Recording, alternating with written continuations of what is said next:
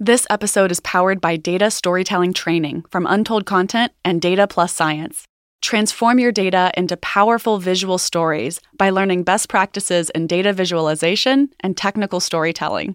Whether you're a Power BI or a Tableau person, or you just want to better communicate your insights, this workshop will inspire you to see the stories that lie within your data. Learn more at untoldcontent.com slash data storytelling training.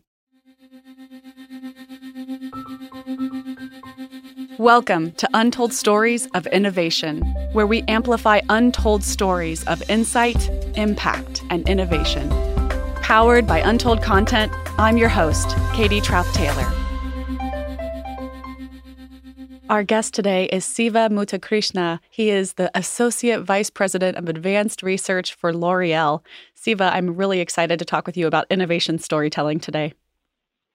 Me too, Katie. Thanks for having me. Absolutely. Can you tell me where your personal story of innovation began? I think, you know, I come from India. So, uh, you know, uh, I think constraints uh, is considered the mother of innovation and as well as invention. Just to begin with, there's a slight difference between invention and innovation. Invention is just finding how something can be made to work. Innovation is how to put them to use and monetize them in one form or the other. So, innovation started very young in my life because uh, when we found out how to make something work, we have to always be resourceful to uh, you know valorize uh, those materials. So I'll go to a scientific example because I don't want to give some personal example that was uh, pretty pragmatic at a street level. Uh, scientifically, I was in, uh, in, in a lab in India. it's called the Indian Institute of Technology in Chennai, where I spent some time after my master's degree. And this lab did not have a dedicated glass blower. But uh, we had some uh, inert atmosphere experiments to be carried out, and uh, I am not a glass blower. I was not trained in it. So I came up with some you know, contraptions that would work and get things done. And in this process, it was more the creativity and in fact, the story I told myself, then you can do it this way because somebody did a similar kind of a contraption to make something else work that's what actually drove this. And uh, that would be my first example where I made a very sophisticated scientific experiment that would have required a very complex setup, very expensive setup. Uh, I was able to make it work with a very cheap set of uh, uh regular parts and glass pieces available in the lab, glass tubes and stuff, and made it work. Uh, and created uh, something very interesting in making nanoclusters made out of platinum and palladium. Wow, incredible. And so you saw something similar happen in, did you say it was in an adjacent industry and you sort of modeled your solution? Right, exactly. It's, it's really not an adjacent industry, it is far away.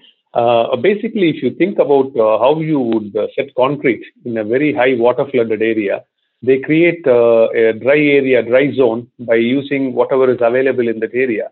Uh, in an agile constructions, that's what they do. So they were able to keep away moisture uh, for a temporary time when they pour the concrete down and let it solidify.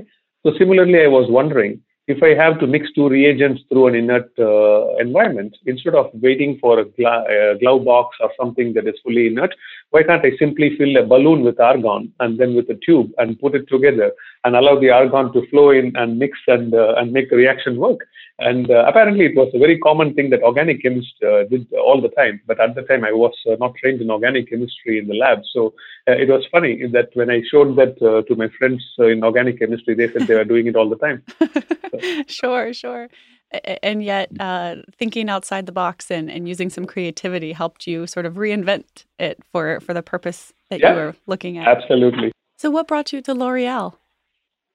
Uh, well, it's a very complex story, so I wouldn't get into it. Uh, I'm a person who flows with, uh, with, with life as it comes. So uh, basically, whenever there is an opportunity, I measure time in a very unique way. Uh, this is my personal philosophy of time. Time is not something that's measured using a calendar or a clock. Time is something, uh, it is uh, the set of experiences you gain and the value you create uh, within a given space. So, for example, in 10 years, you can call 10 years as a measure of time, but then somebody could have achieved a lot of things in just one year that could normally be possible by somebody else only in 20 years. So, what is time here? So, for me, time is not uh, the regular meaning. I think time is simply the experience you can pack. So, how I measure my success in every professional uh, journey, I look at what is my experience and what is the value I'm creating. And the time when I realized that my value creation has reached my potential, uh, where I don't think I would do any more disruptive shifts. I will only do incremental shifts. I try to look for the next adventure, or mm-hmm. more often than not, the next adventure comes towards me. So uh, that's yes. how I was in. Uh, uh, it's like the teacher coming to visit you when you are ready as a student, right? The right teacher shows up when the student is ready. So uh, I was in Cincinnati. I didn't know even Procter and Gamble was there in Cincinnati. Uh, people would not believe me if I say that, but it is the truth. I'm not from Ohio. I am from India, so I don't know the geography or the who are the big players in which city in Ohio. So when I ended up in Cincinnati, I didn't even have a clue Procter and Gamble was there. So I ended up working for Procter. And then uh, as life would take me, I went from there and did a postdoc in Ohio State. Then uh, came back to Procter again. And Procter, I worked there for a couple of years, learned a lot, amazing uh, learning ground. Then uh, Procter gave me the opportunity to relocate to Singapore, build something in Singapore, learn a lot and deliver some business and again move again within the business then move to india again in procter and gamble uh, then luck would happen. Um, uh, one of the Indian companies wanted to hire me uh, for a succession planning, and I moved there and spent about one and a half years. And uh, since I was a resident of the United States, wanted to come back, and L'Oreal had an opening uh, to come back, and that's how I came back to L'Oreal. So all along, it's just the right opportunity and the right timing. Things automatically fell in place. How do you think innovation cultures are different around the world since you've had such an intercontinental experience in mm-hmm. research and mm-hmm. development? Mm-hmm. I think, um, first and foremost, there is two fundamental systems, in my opinion, globally of innovation. One is a systemic innovation. Other one I would call, I would use a Hindu, an Indian term, a Hindi term called Jugaad. Know, uh, this, there is no equivalent word in uh, English. Just that you can you can call in English. Uh, maybe uh, Ben Franklin was the best Jugaad practitioner. You know, mm-hmm. make it work. Uh, doesn't matter. So Ben Franklin, I would call as the proponent of Jugaad in the Western world. It's pronounced as Jugaad. So there are only two types of innovations. One is the make it work philosophy. The other one is a process. Uh, you know, innovation is a process. So um, if I look at every country in the world, each country automatically falls into their own uh, uh, definitions of innovation, and they can be classified within these two segments. And uh, it is interestingly very much tied to their food. So if you if you eat uh, the way in which people make prepare food and eat food tells you whether they are a process driven culture or whether they are a jugaad driven culture. So, for example, it is a certain way you serve the food, a certain way you eat it, and very picky about all of that. That's a naturally a process-centric culture. Easily, you can classify Japan and uh, certain aspects of China, certain parts of China, some European cultures. They all fall into this very process centricity. This is the way to hold the knife, and this is the way to hold the fork, and that's how you have to eat it. And and that's a, that is cultures where the process domination is very visible. And uh, here comes in the United States. I think the United States is one of the best country of Jugaad, where uh, hey, I don't care about how you eat the pizza in Italy. Uh, we just fold it and pick it up in our hands and eat it. So you just make it work. Uh, it is that kind of a mindset. And uh, this is the broad true difference in innovation. But the key difference for me is uh, how they come along together. The process innovation is important for you to scale up the business, scale up the value of the innovation and uh, the uh, the messy part, the jugaad, is required for the creativity. So whichever country has the messy part, the creativity is very high. For example, India. India is a, is a very naturally a jugaad land because we have to make it work. There is always a shortage of resource so in one form or the other. The population is big. Uh, it's a wealthy nation, but just because of the population, the per capita wealth is small. So uh, we have to make it work within that. So the constraint puts you under a lot of pressure to make contractions that work in a very quick and dirty way, and it makes it work. But when you scale it up, you need to then adapt process. That is when you can control the quality and give you the correct output for innovation. So broadly speaking, globe can be divided into two uh, between Jugad and process. But for me, culmination of the two together is what creates the biggest of innovations. I can see that. And you know, so much of what we're interested in in this podcast is storytelling and communications around innovation and how how storytelling can help accelerate the pace of change. And so, do you think different storytelling techniques are are prominent when a culture is more process oriented in its innovation approach versus jugaad? Absolutely. Uh, first of all, let me start with uh, the key of stories. Most important part of storytelling is the stories you tell yourself. Right? Every morning, you like it or not, you are actually telling stories to yourself. Mostly subconsciously, because we have made a habit of telling a certain stories to ourselves. Hey, I am tall, I am brown, uh, I am I am I am thin, I am heavy, uh, uh, I am flexible, I am not. I, I, all these are stories you say to yourself. And uh, it starts very young in childhood, I believe, because uh, when my grandma showed me the sky and say, "Hey, that is that constellation." Really, the constellation doesn't exist there. It's a story. She just connected a random set of dots and showed that it looks like a big spoon, so you call it the dipper. So that is how uh, you create a story for yourself. Mm-hmm. So, and then if I if I really put those uh, uh, experiences in the computer and store those experiences as experiences, there is no story. Then it's not a human so we have to make those experiences come together, and uh, then the mosaic forms an image, and the image is what is the story you carry with yourself. And we evolve as a child to adult and to old age with various stories and memories. And half of it is a lie, by the way. Most of the stories are lie, which means it's not. It's they are very innocuous lie. They are not really malicious in any form. But these are vital lies, and Daniel Goleman beautifully called this as uh, vital lies and simple truths, right? You got to tell yourself these pictures. So coming to innovation, it is the same thing. When you put four or five data points in front of you, uh, you are connecting them in some way to tell a story. You can put take the same set of data points and tell three or four different types of stories. And which story you say and which story you act upon. You know, telling is one thing, then you follow with an action on the story. That is what will determine how successful or poor your innovation model is. And uh, coming back to the uh, Jugaad versus the process innovation, the stories are very different. The process always looks for failure modes. The Jugaad always looks for optimism. So mm-hmm. that's very fundamental difference between the two. The process is there to prevent failure. It's there to make it efficient, which is another form of saying that I won't fail in losing my time. I won't fail in losing my quality. That is what process is meant for. It's a failure prevention mechanism. That's a great point too, and it's it's meant to reduce risk, right? Yes, exactly. So risk mitigation is uh, is the whole idea of process. That's why for scaling you need the process.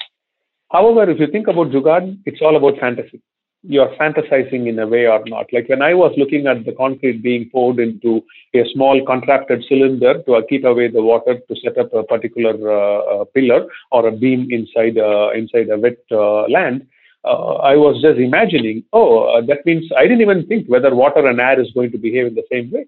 If oxygen and water are same size in their in, in their radius of gyration, I don't care about all those physics and chemistry but it was just a leap of faith and imagination that uh, if if that was uh, uh, you know if one could apply that in the in the construction, why can't I put that into a glassware? You know, that leap of faith is more about a fan, almost a fantastic optimism, and and that is what is uh, the story that you got to focus on when you are looking at uh, creative aspects of innovation. And so, really leveraging both, being able to express the sort of creative, futuristic, opportunistic storyline, as well as thinking about the avoidance of risk and creating a narrative about really process and feasibility. Really, the balance of both of those is critical to an innovation story. Absolutely, and uh, and it is so uh, interesting when in my travels around the world and working with so many cultures, more than 65 countries of scientists uh, I have worked with uh, in my career now, and I can tell like uh, it's it's it's fascinating. Doesn't matter where they come from, people automatically gravitate to one or the other styles. The people uh, who are generally on the very fantastic and creative sides are those who struggle to scale up and people who are very good to generally scale up are those who struggle to fantasize. And uh, and there are very few people whom uh, I call as the ambidextrous people in the middle who can do a little bit of both. And, uh, and, and these people are the essential uh, integrators. They are the bridge between the two extreme. And uh, a success of an organization depends on how many people you have in the middle, as well as how many people you have on both other extremities. You need to have a fine balance between all three. What advice do you have? I'm sure so many of the stakeholders and leaders and engineers in the innovation community are listening to this podcast and kind of placing themselves within this narrative. So they are either falling on the more process oriented side of in, uh, their approach to innovation, or, and can you spell the, the word? Jugad is J U G A D. Okay, so on the Jugad side, more futuristic and, and opportunistic, well, I think we're placing ourselves in this narrative as we hear it. What advice do you have for Jugaad oriented innovators in terms of helping them tell innovation stories and think about innovation in a way that they don't, uh, that they can leverage their creativity, but also keep in mind that the realism that's required to, to get buy in for their idea? It is all about uh, the stage in which you want to make your innovation. For example, now I'm managing very upstream R&D uh, activities in advanced research. We work a lot in very upstream work. In my previous job, I was managing uh, factories. I was the company head of quality. So I cannot apply the same principles in two of these places. I don't want Jugad in a factory. I want to minimize Jugad in factory because I don't want the improvisations uh, along the way where like you make a contraption. Yes, it can be done as a stopgap measure when there is a full line stopping now I can just temporarily put some duct tapes and make it work. Uh, that's okay for a day if I have a plan clearly to get this sorted out and then do a root cause analysis and put the process in place to prevent those uh, failures. However, when I come to very early phase experimentation, I cannot paralyze myself by thinking about the process involved in the scale up and the efficiencies and the losses. Uh, that will paralyze me. So every stage of innovation, we need to look at the uh, risk versus probability analysis. If you do this kind of a jugaad, what are the risks and what's the probability? Same way, if you do this jugaad in a downstream process, in a scale-up situation, what are the risks and what are the probability of the risk happening? And once you are very flexible, you're agile, you have to be deft in this to go between the two extremes. So what I have tried to develop over my career is try to be in the center and, uh, and, and more like be reactive or responsive to whichever side the particular problem and the question is, uh, is, uh, is there in front of you. So I think having a very centrist mindset is very useful. That would be one of the key advice. And the second thing is uh, be very comfortable with uh, with changing your uh, with changing your strategy from jugad to process uh, because the problem evolves and the maturity of the problem evolves and the uh, and the stake of the problem also evolves sometimes the stakes of the problem is very high sometimes it is low and that changes along the course of the problem solving.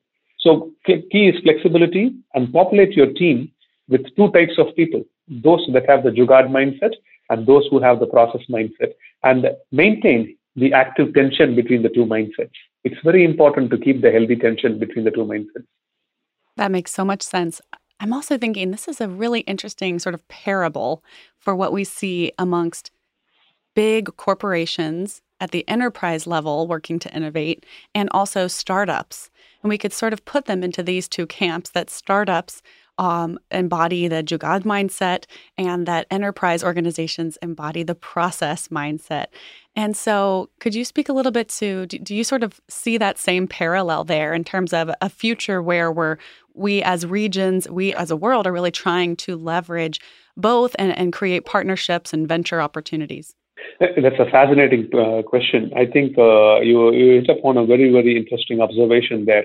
You're, you are spot on. When you are uh, trying to build something from scratch and trying to survive, you don't care about uh, what is the process. Because if your, your business card may say you are the CEO, but you may also be very well the janitor of the office if you are only a three people company you know so uh, so it, it, so you're you're just making it work and in fact that flexibility is what pays your bills and that is what allows you to establish yourself. And then you start worrying about the scale but what gets you from this starting point of two, three people company to let us say you make a 300 people company, you can no longer uh, be doing the job of the janitor because you have uh, more value addition to add other than that. Not that it is any less to do the job of a janitor, but but it is just to say that like uh, you can hire somebody and give them a job to do that and you can take care of it. Mm-hmm. So you, you, are absolutely right. Uh, as the organization's complexity evolves, uh, specialization starts. It is actually nothing unusual. This is exactly what happened in Industrial Revolution. Initially, there were uh, generalists, and then specialization emerged, and then the uh, the generalization came back once again. It's a cycle between specialization and generalization. Even Einstein's relativity theory, he first had the general theory of relativity before he had the special theory of relativity. And uh, but but in reality, when he was able to establish the mathematical proof, he was not able to do it in the same order. He actually first had the special theory of relativity because he could apply it for only the photo the photoelectric effects. Then uh, he wanted to expand from there, and then he built on to the other gravity modules, and then he had the general theory of relativity. So the two are a continuum. You go from specialization to generalization. And what is interestingly is the big corporation which survives maximum shocks such as the Great Recession or the Great Depression of the 1930s, they are the ones which had uh, a confined Jugaad. So, in other words, they somehow have codified the mindset of Jugaad. The company itself will have a massive structural process in place, but there will be some wild cards inside the company which will be allowed to practice Jugaad. And if you take any company, uh, even if you take the good to great analysis uh, of uh, Jim Collins' book, you can see very clearly that uh, that certain of the companies that had this flexibility of both process and jugaad were at a very significant advantage. My worry now with uh, a lot of the legalities and the liabilities and all those uh, generalization of policies, we have put ourselves way too much on the process constraint, especially in the Western world while I'm not against this because they are there for a safety reason, but more often than not, it's a knee-jerk reaction after a couple of safety incidences. Then so many uh, extra protections and stuff are put in place for every little thing. And as a result, what happens? Uh, you are so constrained that you can't even try a very little deviation from anything. And unless we really release those uh, constraints and, uh, and, and balance the risk versus uh, probability in a very smart way, I think our rate of innovation will will start to stagger, and uh, it will not really grow. And uh, what is paradoxical to me is many of the developing countries which are trying to move into the uh, into the forefront, they are also not able to come up with because they are on the other end of the spectrum they completely lack any processes. So they believe that everything can be done by on the go kind of things, and that doesn't work. So this is where we stand in smaller organizations. Yes, there is a lot of jugaad, but uh, they need to start building in processes, uh, not just thinking today about uh, 200, 300 people. They must want to think about what happens when they have a 2,000 people workforce, or what happens when their consumer base goes from near 20,000 to uh, 2 million or 5 million consumers or customers. And, and that is how the processes have to be a live way of improving. It's a continuous improvement. Uh, that is the key. It should be the continuous improvement, improvement of the process, where Jugaad should have some room to play in the smaller scale and when you are deploying it in the larger scale, there is less of a jugaad, not zero, and more of process. Inside L'Oreal and that brand division, how do you balance this? You know, what, what's can you tell us about some of the initiatives or projects that you're working on and, and the ways that you do, do you use a stage gate process inside your innovation teams? Uh, I can talk to uh, L'Oreal Spirit L'Oreal is actually a truly uh, company that has somehow balanced jugaad and process fairly well. And uh, it probably goes back to the founding father, who was a chemist himself, Eugène Schueller. And uh, he somehow, uh, although he was a chemist, he always maintained his own lab. Even though he became the CEO of a company that became 80, 90 million dollars or euros or franc in those days, in the 1940s, uh, he, he already had, by the time uh, still he was practicing time in the in the lab. He used to come to the labs very often. So in the lab, he maintained his Jugaad mindset, while in running the business, he was in the process mindset. So uh, I think it was there in the DNA of the company since it was founded uh, some 110 years ago. And uh, where we stand today, I think uh, that is still very much in the company. But I would definitely say uh, the Jugaad has a little bit of an upper hand in certain parts of the company than the other parts of the company and uh, and and what we are constantly striving is to find a balance. Uh, we don't call it jugaad; it is just a term I use because uh, I'm coming from India and I'm a big fan of the term, and I wish I would make it more popular because there is no other equivalent word in any other language for it, to my knowledge. And uh, and I think in my case of advanced research, our goal is to find materials of the future, like five years, 10 years into the future. How would the material integrate with your electronic systems into your digital environments? How will they do uh, very uh, uh, responsive to your environment, uh, be smart, uh, those kind of material. So here, uh, when we want to test these material, we cannot wait to test it in the in the process because the process involves humans. You have to go through safety clearances and whole lot of things. So we and, and we are, we are very strict about not doing animal testing at all. So how do we come up with our creative solutions to test them before we start investing a lot in testing them in uh, in the in the real process, which we have to test them before launching a product. So that is where a lot of Jugaad comes in handy. We are able to practice it, put some surrogates, put some very interesting tricks in, in the trade to uh, really test them at a cheaper price. How do we uh, fast fail, uh, no, uh, uh, fail very fast? And, uh, and get the maximum learning from a single failed experiment. How do we design such experiments? That is where the Jugaad mindset helps us a lot. Absolutely. I agree with you. The term is so helpful.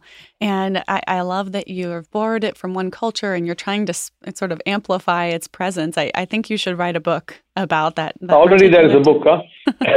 already there is a book. Uh, a professor from Oxford University already wrote a book called Jugaad Innovation. And uh, but I, I, I do write plan to write uh, uh, a book on the topic because that professor being not really from India, didn't grow up has, has a misunderstanding about the term, how it is uh, to be practiced. But uh, maybe someday when I have the time, I should sit down and write. You're right. so tell us, you know, building materials of the future. How do you leverage storytelling inside of your innovation teams? Do you feel that uh, story plays a role in in leveraging Jugad and that mindset? I probably think it's all stories, right? it's not just telling stories; it's all stories. Why? Because uh, I, how we do about uh, how we go about doing this work. We need publications from various professors around the world.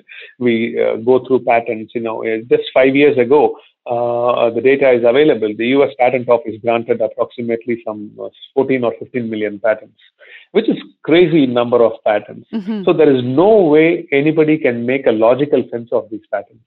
The only way you have to do is you can say, hey, why is this particular company filing this patent at this time? Ah, probably they are trying to launch a product. Without our knowledge, we just told a story. I just ended up telling a story that there is a product uh, conceived, there is a consumer benefit, there is a market for it. That's why this company has invested so much money to make some eight or nine patents.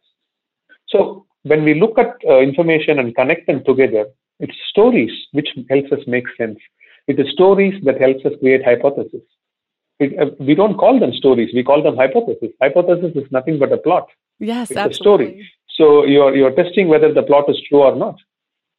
So uh, and uh, so in every stage, um, it's not your knowledge that's going to save you. Knowledge is history. Knowledge is past. Knowledge is all about what we already knew about and uh, what allows us to further knowledge is actually imagination. And without stories, you cannot have room for imagination. So I tell my teams very often, I, I, I am very choiceful about my words when, they, when I talk to them. I ask them, what do you think about this idea? Next, I ask them, what do you feel you could do with this idea? So there is a very big difference between the two. When I'm talking science and process, that is thinking when I'm talking imagination and storytelling, that is feeling. So it's without that, I have never seen someone make a breakthrough. So in fact, when I interview candidates, I look for one key trait. How are they able to put their technical knowledge into a story?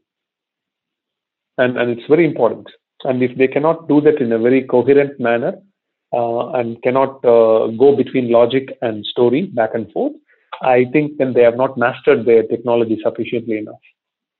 I would love to hear, I think, some examples, or I know you probably can't share specific, you know, projects or, or prototypes or concepts, but could you share an example of a moment where someone on your team grew in their ability to flow between the data and the evidence and the way that they're communicating it?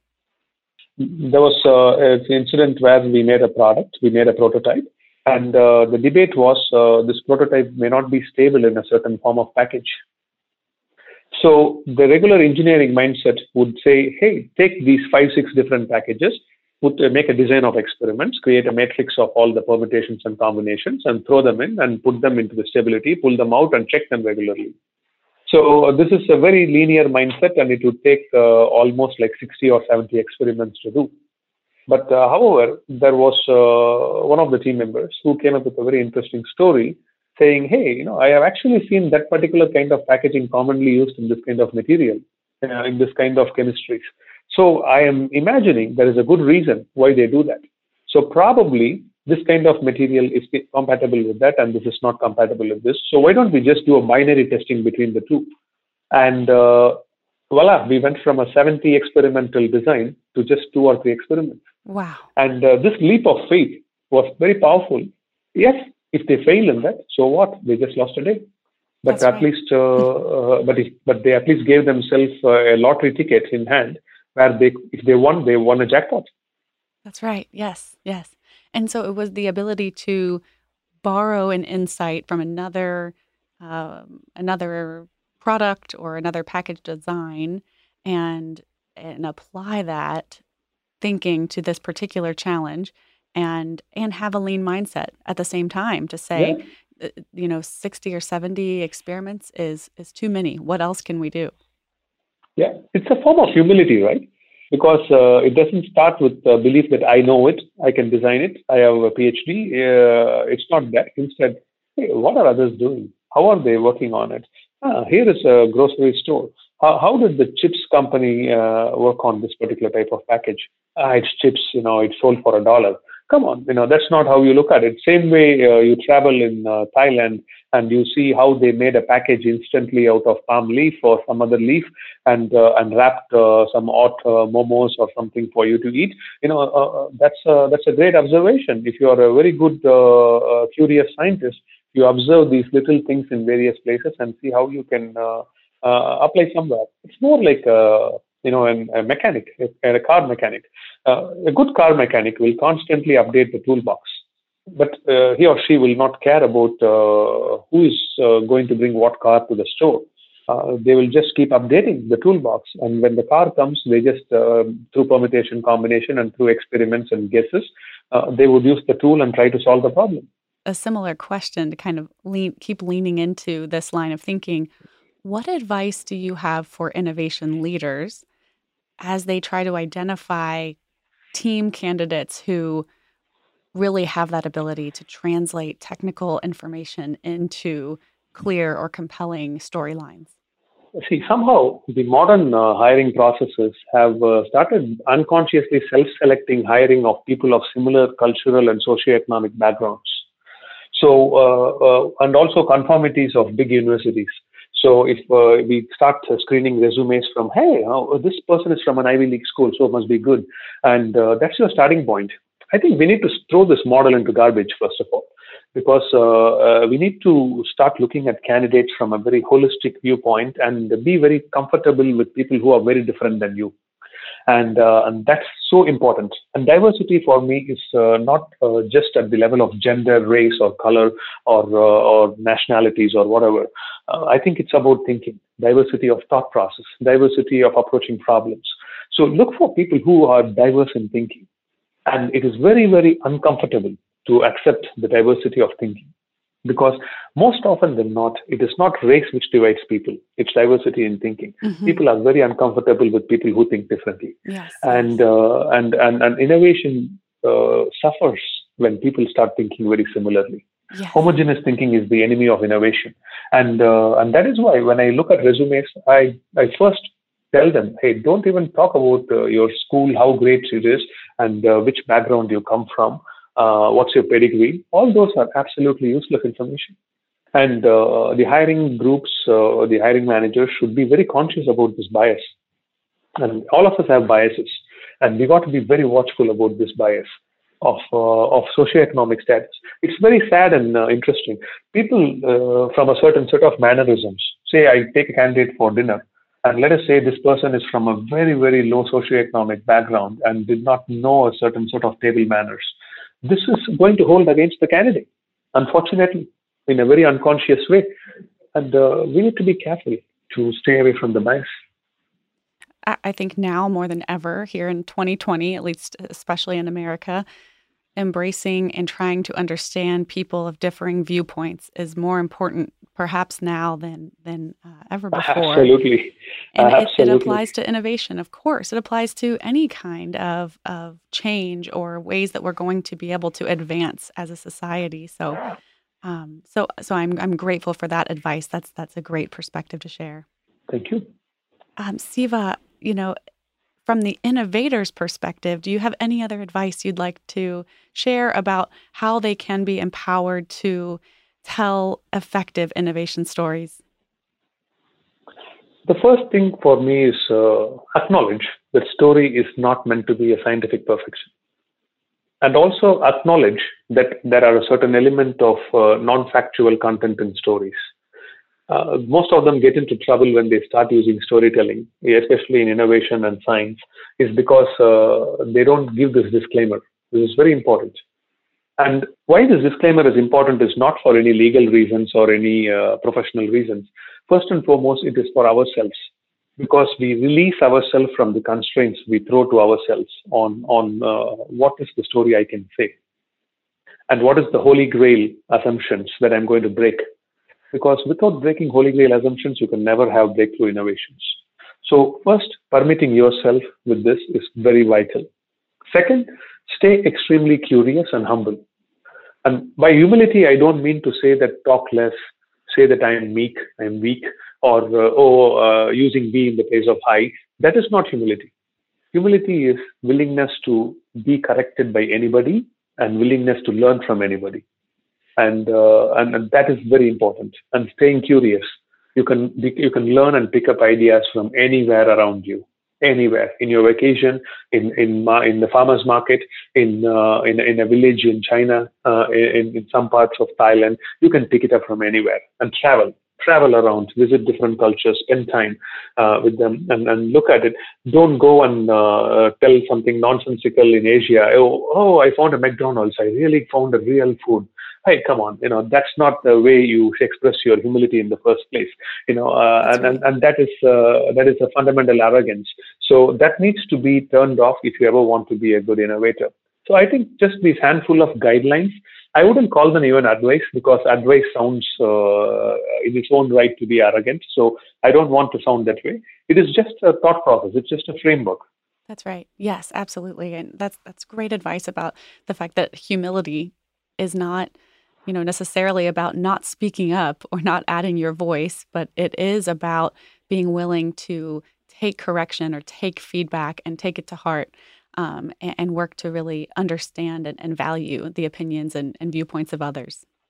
Mm-hmm. Siva, I'm, I'm so grateful to have had this conversation with you on the podcast. I, it's incredible to to learn about Jugaad and these different mindsets that can help us really understand what our proclivities are as innovators and how we can storytell um, to either amplify those proclivities or try to work across them with people who maybe have a different approach and mindset towards innovation. Thank you so much for being on the podcast. You're welcome. Thanks for listening to this week's episode. Be sure to follow us on social media and add your voice to the conversation. You can find us at Untold Content.